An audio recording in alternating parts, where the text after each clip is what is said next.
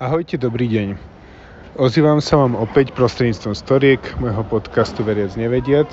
No a dneska by som vám chcel priblížiť, čo sme zažili v Izraeli a bolo to vlastne návšteva mesta Tel Aviv. Toto mesto samo o sebe pomerne mladé, jeho história vlastne siaha, je vlastne siaha do 20. storočia a súvisí so založením izraelského štátu v roku 1948.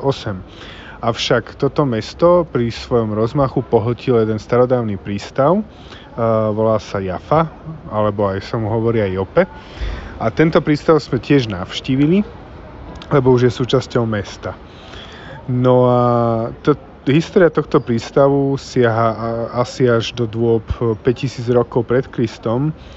No a je to jeden z najstarších prístavov antického sveta. Čo by sa o ňom dalo povedať? Uh, okrem nejakých biblických narratívov je to jeden zaujímavý príbeh a to, že egyptskí vojaci, keď ho dobíjali, tak uh, vlastne využili uh, vrecia, ktoré niesli zvieratá do tohto mesta, schovali sa do týchto vriec a tak prenikli za hradby tohto prístavu. No a toto vám určite e, notoricky pripomína Homerové dobitie Troje. No ale tento príbeh je o 200 rokov starší ako ten Homerov, takže kto vie, či sa ním aj Homer neinšpiroval.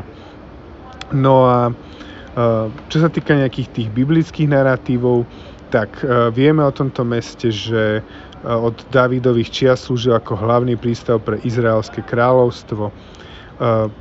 Král Šalamún cez dopravoval cedrové drevo z Libanonu na stavbu prvého jeruzalemského chrámu. Začas Herodesa už strátil tento prístav na takom význame, eh, ale v princípe aj tak ho máme ako veľmi významný v kresťanskej tradícii, pretože tu účinkoval svätý Peter a ten okrem zázraku skriesenia mŕtvej Tabidy, Tabity, tak uh, tu mal aj videnie, kde ho Boh poslal k stotníkovi Korneliovi, aby ho získal pre kresťanstvo a to bol vlastne zlomový moment pre históriu kresťanstva, pretože sa začalo šíriť aj medzi pohanou a vlastne bol to taký znak pozvania pohanov do uh, tejto novej církvy.